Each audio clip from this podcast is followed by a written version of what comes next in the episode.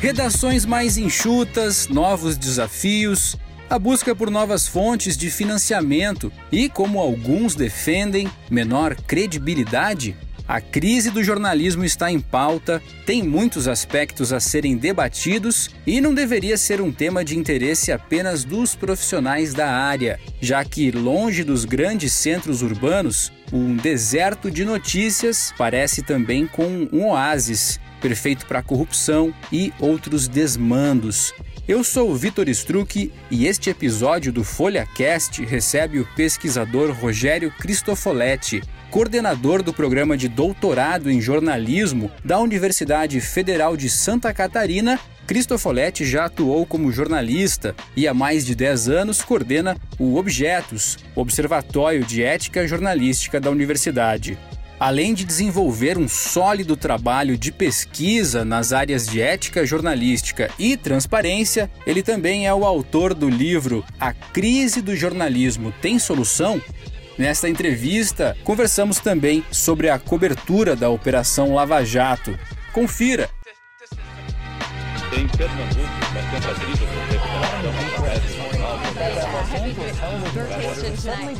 na cadeia pública do pequeno idade, comportamento Pensei em começar a nossa discussão perguntando para você, né, o seu ponto de vista, quais são as particularidades da crise do jornalismo, mas especificamente no Brasil, né? Se você puder fazer esse destaque nesse contexto mundial de novas tecnologias, descentralização dos meios e dos fluxos de comunicação, como que o jornalismo brasileiro está situado nesse ambiente? Qual é a tua avaliação? Penso que a, que a crise do jornalismo ela tem componentes que são extranacionais, né, que são internacionais, como a chegada das, das grandes plataformas de comunicação, né, de, de digitais, que acabam é, é, sequestrando né, um pouco da, do processo de distribuição dos conteúdos.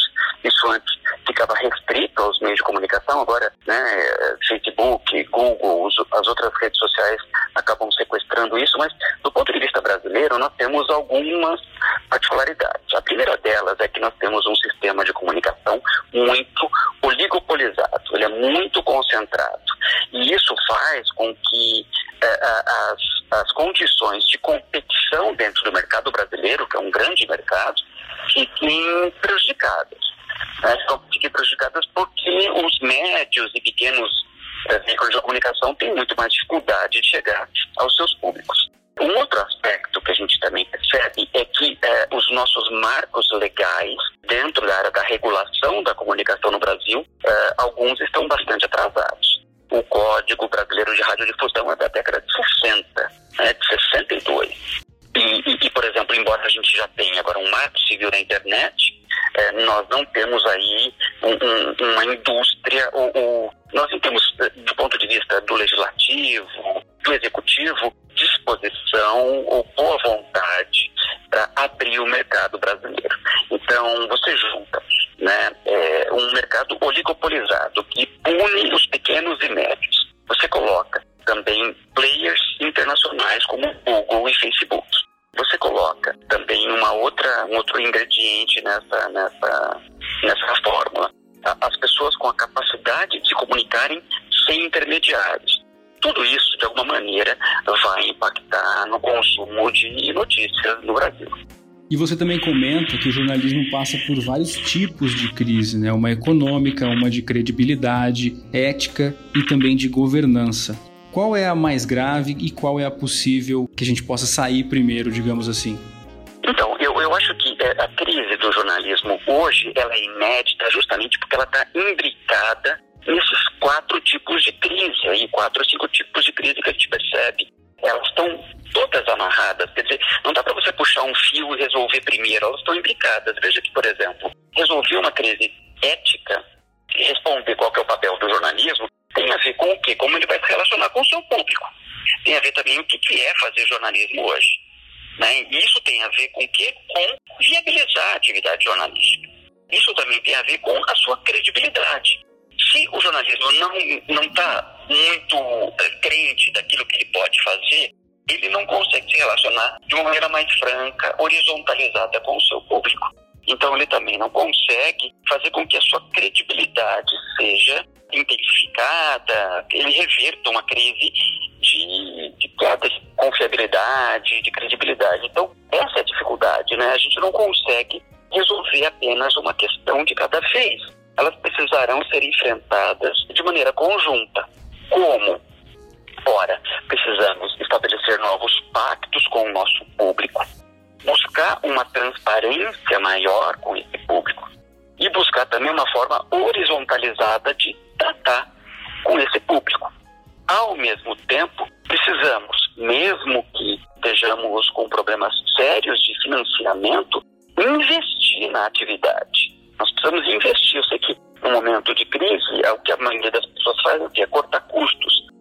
Sim, precisamos racionalizar recursos, mas precisamos também investir, porque ao investir, a gente demonstra para a sociedade, para os outros players, para o mercado, que a gente acredita naquela atividade. Então, não é fácil mesmo lidar com uma crise como essa, que ela é inédita né, na história do jornalismo.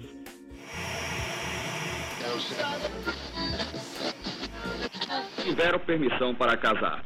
Uma sanfona executou a marcha nupcial.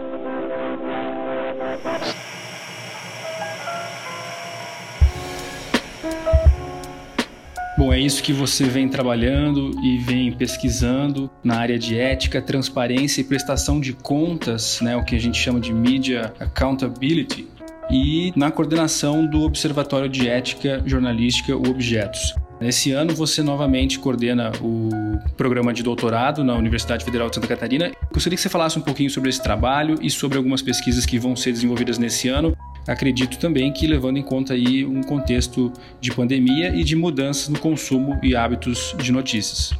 Perfeito. Veja, é, é, nós acreditamos que a academia não está descolada da sociedade. A academia tem que contribuir com o que ela pode para pensar soluções, né, e soluções para a sociedade. Nós acreditamos que o jornalismo é essencial para a democracia, para reforçar as instituições, para fortalecer a cidadania, criar senso crítico, pessoas cada vez mais autônomas e livres no seu pensamento.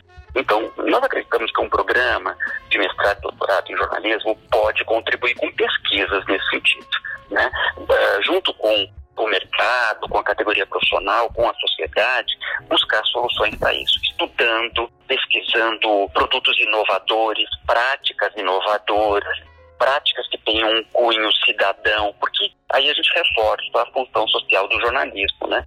Então, nesse ano, nós acabamos agora de lançar um edital é, no programa de pós-graduação em jornalismo, um edital para seleção de novos mestrandos e doutorandos, com uma novidade: metade das nossas 26 vagas serão destinadas a ações afirmativas.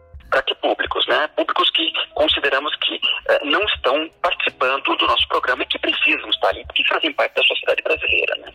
É, pessoas pretas, pardas, quilombolas, indígenas, pessoas com deficiência, travestis, transexuais, refugiados, né? Então, são públicos que podem buscar o nosso programa e nos auxiliar a pesquisar saídas para o jornalismo. O jornalismo precisa buscar saídas para suas crises, porque o jornalismo tem muito a oferecer para a sociedade brasileira. É isso que a gente acredita.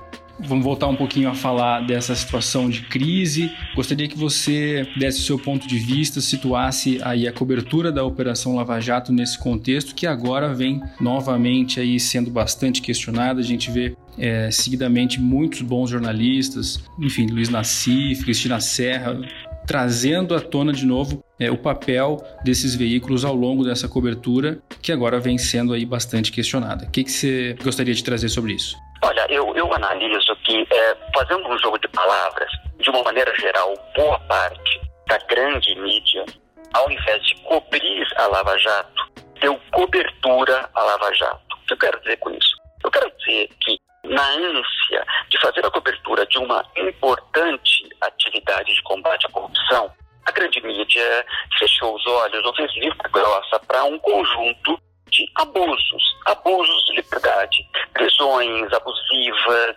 atropelamento de reputações, né? ações espetaculosas, que violavam direitos, ações seletivas e por aí vai. Né? É, eu acho que agora nós temos mais condições de o que fazer ajustes nas coberturas. Né? Claro que desde o começo, houve veículos de comunicação que tiveram uma postura mais crítica, mais distante da Lava Jato. É importante que se lembre que a Lava Jato é, é ou foi um, um importante esforço para combater a corrupção. Mas não se termina a corrupção, que é uma, um mal endêmico da nossa sociedade, não só da sociedade brasileira, não se acaba com isso apenas com uma única operação. Né? Isso deve ser levado uh, a cabo por diversos governos. Né? Quer dizer, nós precisamos mudar certas culturas políticas e certas culturas dentro da sociedade. Agora, é, é, o que a gente percebe hoje com muita nitidez, com o vazamento de trocas de mensagens entre alguns membros da Lava Jato, é que houve sim uma série de abusos, uma série de desvios de conduta que precisam ser punidos, porque claro que o combate à corrupção deve ser uma prioridade nacional, mas não a primeira prioridade. O primeiro problema social que a gente tem no Brasil não é a corrupção. O principal problema do Brasil é a desigualdade social. É um país altamente rico extremamente injusto que precisa enfrentar isso historicamente. É, as coisas não são, né, é, é uma coisa, o combate à corrupção não está desligado da, da desigualdade, mas a desigualdade precisa ser enfrentada. Então eu acho que a gente tem mais condições hoje de ajustar a cobertura eh, jornalística da Lava Jato, né? E, claro, eh, ter ali um, uma ponderação melhor da sociedade com relação aos instrumentos sociais que nós temos para combater a corrupção.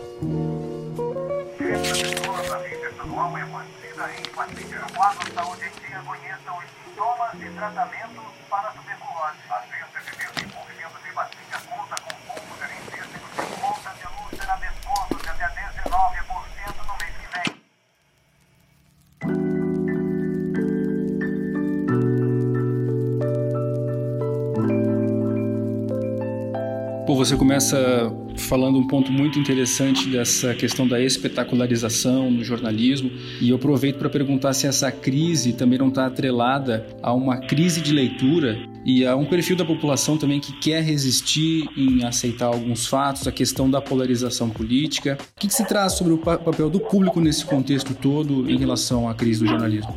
Olha, o público tem um, um papel crucial dentro de um processo de comunicação, né? Ainda mais, poxa, porque o público não é apenas um receptáculo né, das informações.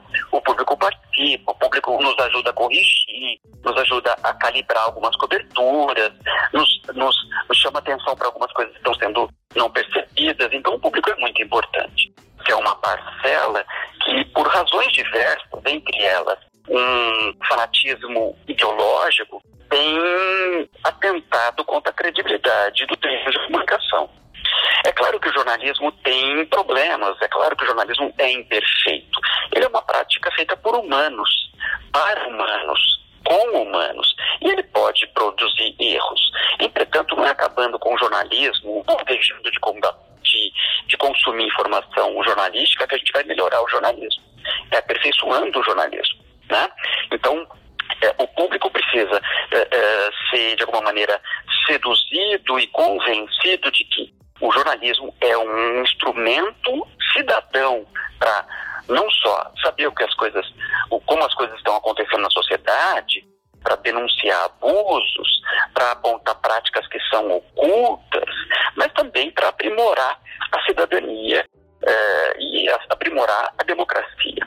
Então, a ultrapolarização é um resultado desse momento que estamos vivendo de, de redes sociais dominando o cenário de eh, sistemas automatizados, robôs mesmo, né, muitas vezes interferindo no debate público via redes sociais. Eh, algoritmos eh, não, não transparentes, os veículos das grandes plataformas que muitas vezes inflam, inflam algumas pautas, alguns clamores sociais que não têm tanta importância. Né? Então, é, é, é, é, esse, é esse cenário caótico que a gente está explicando no momento. O jornalismo é um instrumento da sociedade para tentar separar o joio do trigo e entender aquilo que é importante para si, é, para buscar um entendimento social, buscar soluções coletivas para problemas que são coletivos. Né? o papel da opinião nesse contexto? Todos os colunistas mais colaboraram para tornar ainda mais espetacular, digamos assim, essa cobertura ou trazer lucidez? Qual é a tua avaliação? Acredito que alguns, colaboraram alguns, mais. Pra... Alguns contribuem sim para uma certa confusão informativa, né? Agora é importante lembrar que o, o, o, a, opinião ela ela está prevista dentro do jornalismo, né? Quer dizer, o choque das opiniões, das versões, ele está previsto no jornalismo é, dentro de parâmetros razoáveis de civilidade, de parâmetros da legalidade. Eu não posso simplesmente é, usar a liberdade de imprensa ou de opinião para, por exemplo, incitar ao ódio, incitar ao crime, né, é, levar a, a ao divisionismo do país e por aí vai, né? A liberdade ela pressupõe responsabilidade, ela pressupõe o que que nós tenhamos uma certa dosagem né? Porque a minha liberdade não pode colidir contra o interesse e o direito, contra o direito das outras pessoas, né? Então, é claro que algumas opiniões às vezes acabam sendo exageradas, acabam incitando alguns grupos mais extremos a atitudes que não são cidadãs. Né? Isso faz parte de um certo jogo. Agora, quando há abuso, a lei está aí para fazer isso. A gente teve o caso, a gente está tendo o caso essa semana, de um deputado federal, que é quem tem imunidade parlamentar, sendo preso em delito, né, em flagrante delito, porque é, né, via redes sociais divulgou um vídeo em que ele pratica crimes contra o Supremo Tribunal Federal, contra as instituições. Vejam, esse é um exemplo né, a liberdade de, de expressão, a liberdade de imprensa, a imunidade parlamentar não são direitos absolutos. Elas né, precisam ser sempre dosadas dentro do, do sistema de freios e contrapesos da democracia para salvar aquilo que é mais importante, que é o direito coletivo, em detrimento de um direito é, individual. Perfeito.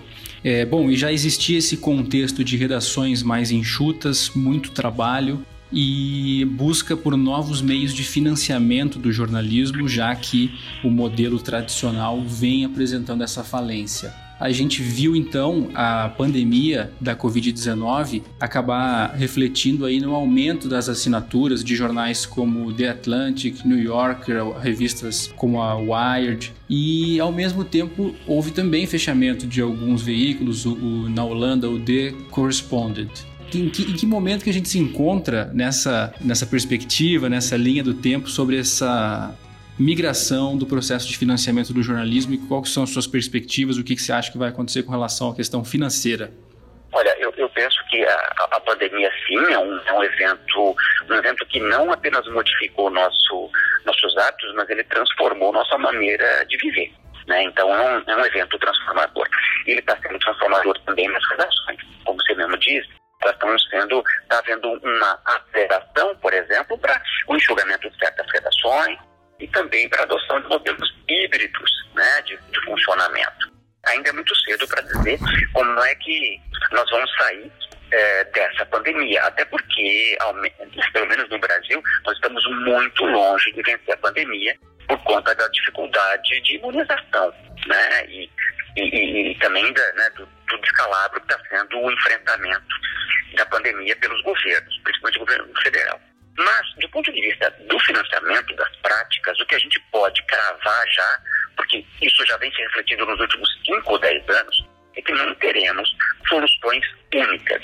Isto é, os veículos de comunicação, o jornalismo como uma prática social, vai ter que combinar formas de como vai se financiar, seja por eh, assinaturas, seja com eventos, seja com um sistema de, de membros, seja com uh, a, a publicidade convencional, seja com uh, consórcios de conteúdos que podem ser produzidos, com serviços que podem ser oferecidos, serviços específicos para assinantes premium, entre outras coisas. Então, o que eu gosto sempre de frisar é que não teremos soluções únicas. O que funciona, por exemplo, para a Folha de São Paulo, pode não funcionar para a Folha de Londrina. Por quê? Porque eles têm uma escala diferente, eles têm uma relação eh, com o seu público diferente. A Folha de Londrina, por exemplo, tem uma, um relacionamento comunitário muito mais intenso que a Folha de São Paulo aí para a região de Londrina. Então, ela pode explorar esse tipo eh, de relação, intensificar a sua, o seu senso comunitário, intensificar campanhas que têm a ver com o interesse dos assinantes e do público local. O localismo é uma boa aposta. A gente vem percebendo não só dentro do Brasil, mas como fora também. Então, será cada vez mais desafiador buscar maneiras de convencer os públicos, eu sempre digo os públicos, porque a gente pode pensar em assinantes é, comuns, pessoas comuns, mas também empresas, prestadores de serviço, é, organizações que podem contribuir com, com quantias maiores, né, de forma mais decisiva para manter ah, o financiamento desses produtos, desses, dessas marcas. Então vai ser cada vez mais desafiador pensar em como manter essa prática. É, essa prática é, ela já se mostra, está se mostrando que é cada vez mais necessária. É, o aumento de assinantes, por exemplo, nessa época de pandemia, sinaliza que as pessoas precisam sim de informação profissional, informação responsável, bem verificada, né, é, baseada em fatos. E nós não inventamos, como seres humanos, nós não inventamos nenhum sistema que é, ofereça para a sociedade informações de maneira perene, contínua, como o jornalismo. Até agora nós não temos. Ele é imperfeito, é verdade, mas ele precisa ser melhorado. E nós precisamos dele. Então nós precisamos fortalecer o jornalismo. Né? Então nós precisamos é, é, financiar. A pessoa que mora em Londrina, que ajude a financiar um veículo de Londrina, da sua região, porque é, ou a pessoa que mora em Curitiba, em Maringá, né, para que ela possa ter o quê? Ter a oferta contínua de informações sobre a sua localidade, que é a sua realidade.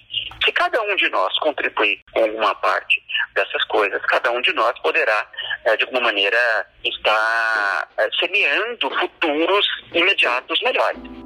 Perfeito. É, bom, então você lançou em maio de 2019 o livro A Crise do Jornalismo Tem Solução? Imagino que há né, quase dois anos ainda não foi possível encontrar uma só resposta e, e eu gostaria de perguntar se já tem é, uma nova publicação nesse sentido sendo, sendo produzida em mente.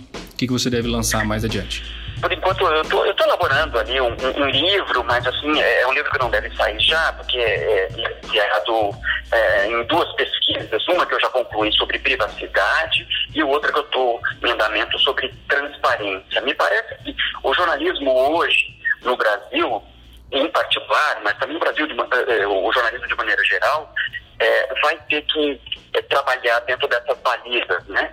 Ter a preocupação com a privacidade das pessoas. Nós temos uma lei geral de proteção de dados, por exemplo, agora, que vai modificar a nossa conduta é, social no Brasil. É, e temos também a necessidade de ter o que? Transparência dos dados. Quanto mais transparência, melhor. O combate à corrupção, por exemplo, melhor o acompanhamento de políticas públicas, melhor a visibilidade social dos governos e por aí vai. Então, eu estou trabalhando, acho que para os próximos anos aí, um livro que possa tensionar é, esses dois, essas duas preocupações. É, ao mesmo tempo, eu estou acompanhando os movimentos do, do mercado jornalístico, a crise jornalística, porque ela ela está intimamente ligada a todas as outras pesquisas que a gente fez desenvolver aqui no programa, porque é, queremos, como eu já disse, queremos contribuir com soluções, seja apresentando uma prática diferenciada, um produto inovador, uma compreensão melhor de como se relaciona o jornalismo com o seu público, né? É, aspectos éticos, tudo isso pode de alguma maneira contribuir é, modestamente aí para essa atividade que a gente acredita é tanto. Perfeito. Pá, muito obrigado, cara. Obrigado por pela atenção, por conversar com a gente, enriquecer aí o nosso trabalho. E para mim, como um jovem jornalista, foi uma aula muito importante. Obrigadão, hein?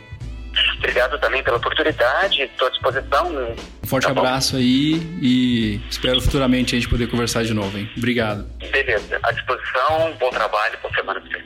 Você também, forte abraço.